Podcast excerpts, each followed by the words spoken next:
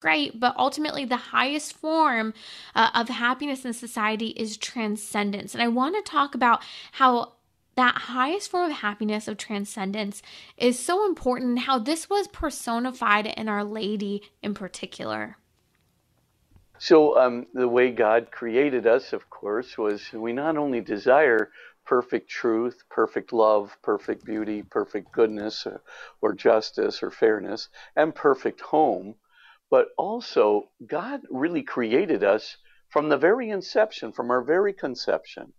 God created us with a desire for Him. God created us with, um, as it were, a relationship with Him whereby we could never be complete. We could never have our ultimate meaning in life fulfilled without Him. Uh, we could, uh, He's made us so that, you know, if we're even uh, not praying, not attending to Him, that we would uh, feel this uh, this sense of radical incompleteness and malaise. We would actually feel a sense of of uh, you know a real loneliness and emptiness and, and alienation from ourselves if we ignore him. And boy, doesn't that come out too in the American Psychiatric Association's uh, studies, uh, where they show that non religiously affiliated people uh, have two times to three times the rate of depression, anxiety, substance abuse, familial tensions, suicidal ideation, suicides, and uh, other kinds of, well, let's just face it, very unpleasant things.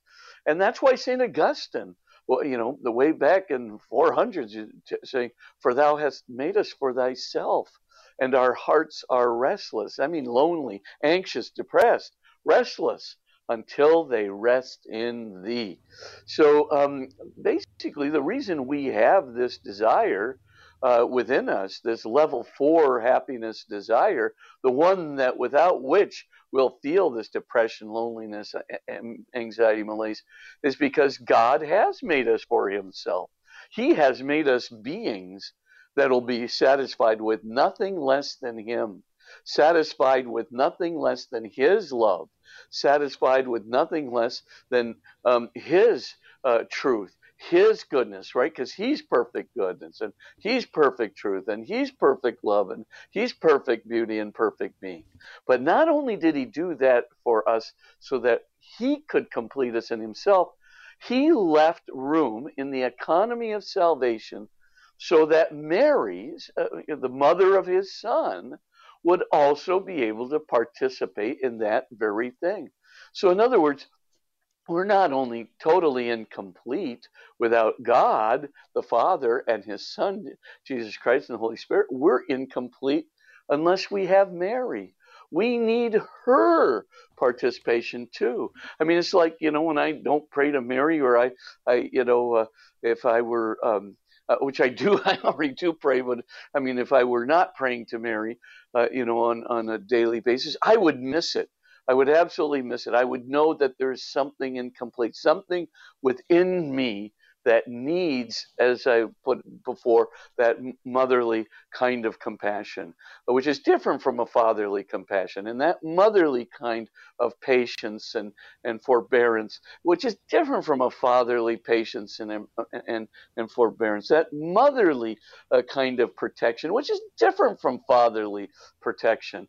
I mean, they're, they're, they're different. That, that motherly kind of relationship, which is different from a fatherly relationship.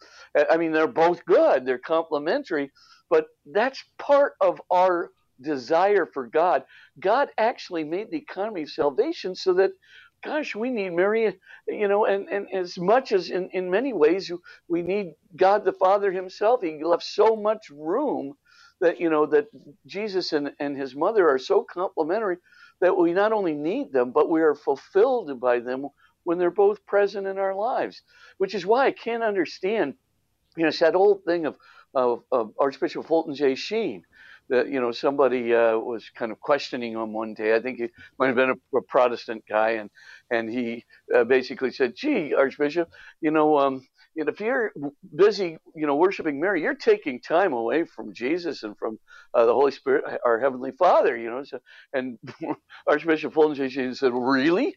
Well, gosh, if I love your mother, does that mean that I love you less, or that I love your father less? Does that mean that I love you less? Of course not. Loving your mother, the, the great dynamic of love is complementary."